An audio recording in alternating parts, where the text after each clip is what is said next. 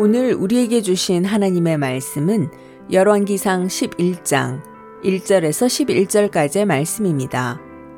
솔로몬 왕이 바로의 딸 외에 이방의 많은 여인을 사랑하였으니 곧 모압과 암몬과 에돔과 시돈과 헷 여인이라.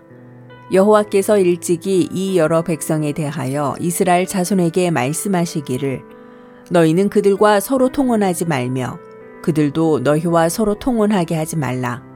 그들이 반드시 너희의 마음을 돌려 그들의 신들을 따르게 하리라 하셨으나 솔로몬이 그들을 사랑하였더라. 왕은 후궁이 700명이요 첩이 300명이라.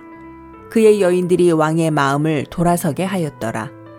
솔로몬의 나이가 많을 때에 그의 여인들이 그의 마음을 돌려 다른 신들을 따르게 하였으므로 왕의 마음이 그의 아버지 다윗의 마음과 같지 아니하여 그의 하나님 여호와 앞에 온전하지 못하였으니 이는 시돈 사람의 여신 아스다롯을 따르고 암몬 사람의 가증한 밀곰을 따름이라. 솔로몬이 여호와의 눈 앞에서 악을 행하여 그의 아버지 다윗이 여호와를 온전히 따름같이 따르지 아니하고 모압의 가증한 금오스를 위하여 예루살렘 앞 산에 산당을 지었고 또 암몬 자손의 가증한 몰록을 위하여 그와 같이 하였으며 그가 또 그의 이방 여인들을 위하여 다 그와 같이 한지라.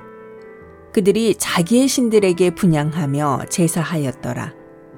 솔로몬이 마음을 돌려 이스라엘의 하나님 여호와를 떠나므로 여호와께서 그에게 진노하시니라.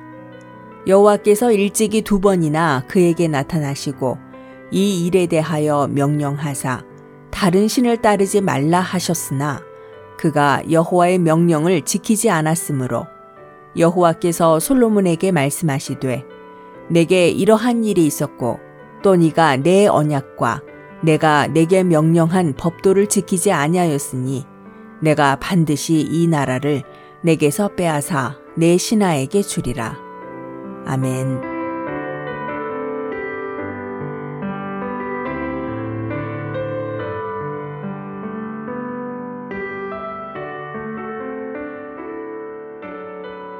안녕하세요. 수요 묵상의 시간입니다.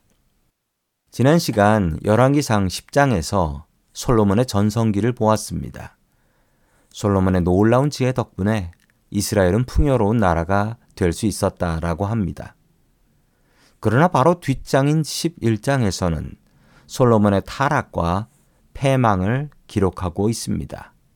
갑자기 무슨 문제가 생겼을까요?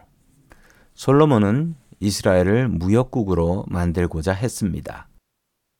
무역을 하기 위해서는 먼저 좋은 상품이 필요했고, 그리고 무역할 나라 간의 신뢰가 필요했습니다.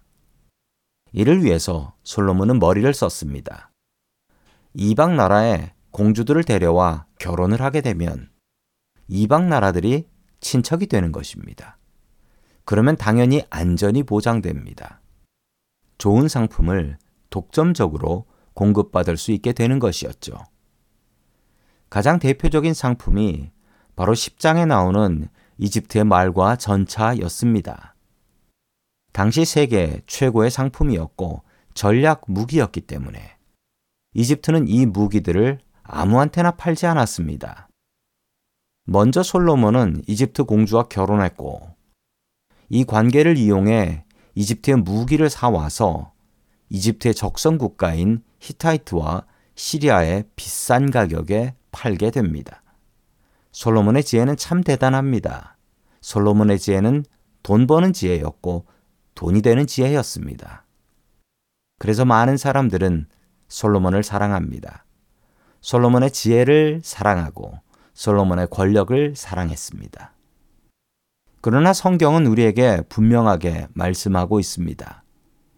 솔로몬은 믿음으로 일어섰지만 그의 지혜로 멸망했습니다.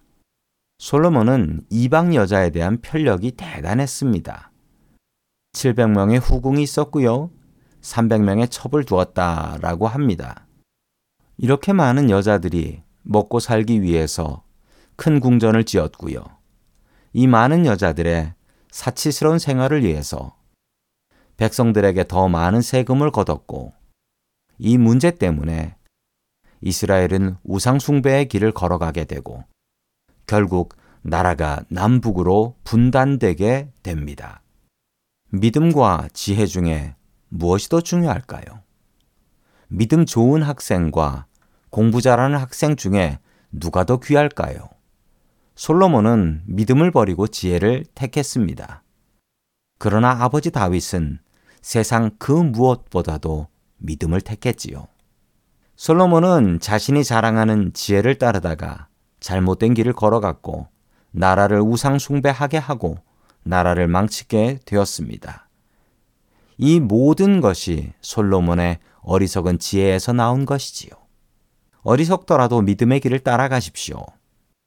당장은 손해볼지라도 우리를 영생의 길로 인도하는 것이 바로 믿음의 길입니다. 천국은 지혜가 아니라 믿음으로 들어갑니다. 항상 믿음의 길을 걸어가는 저와 성도님들이 될 수 있기를 주님의 이름으로 간절히 축원합니다.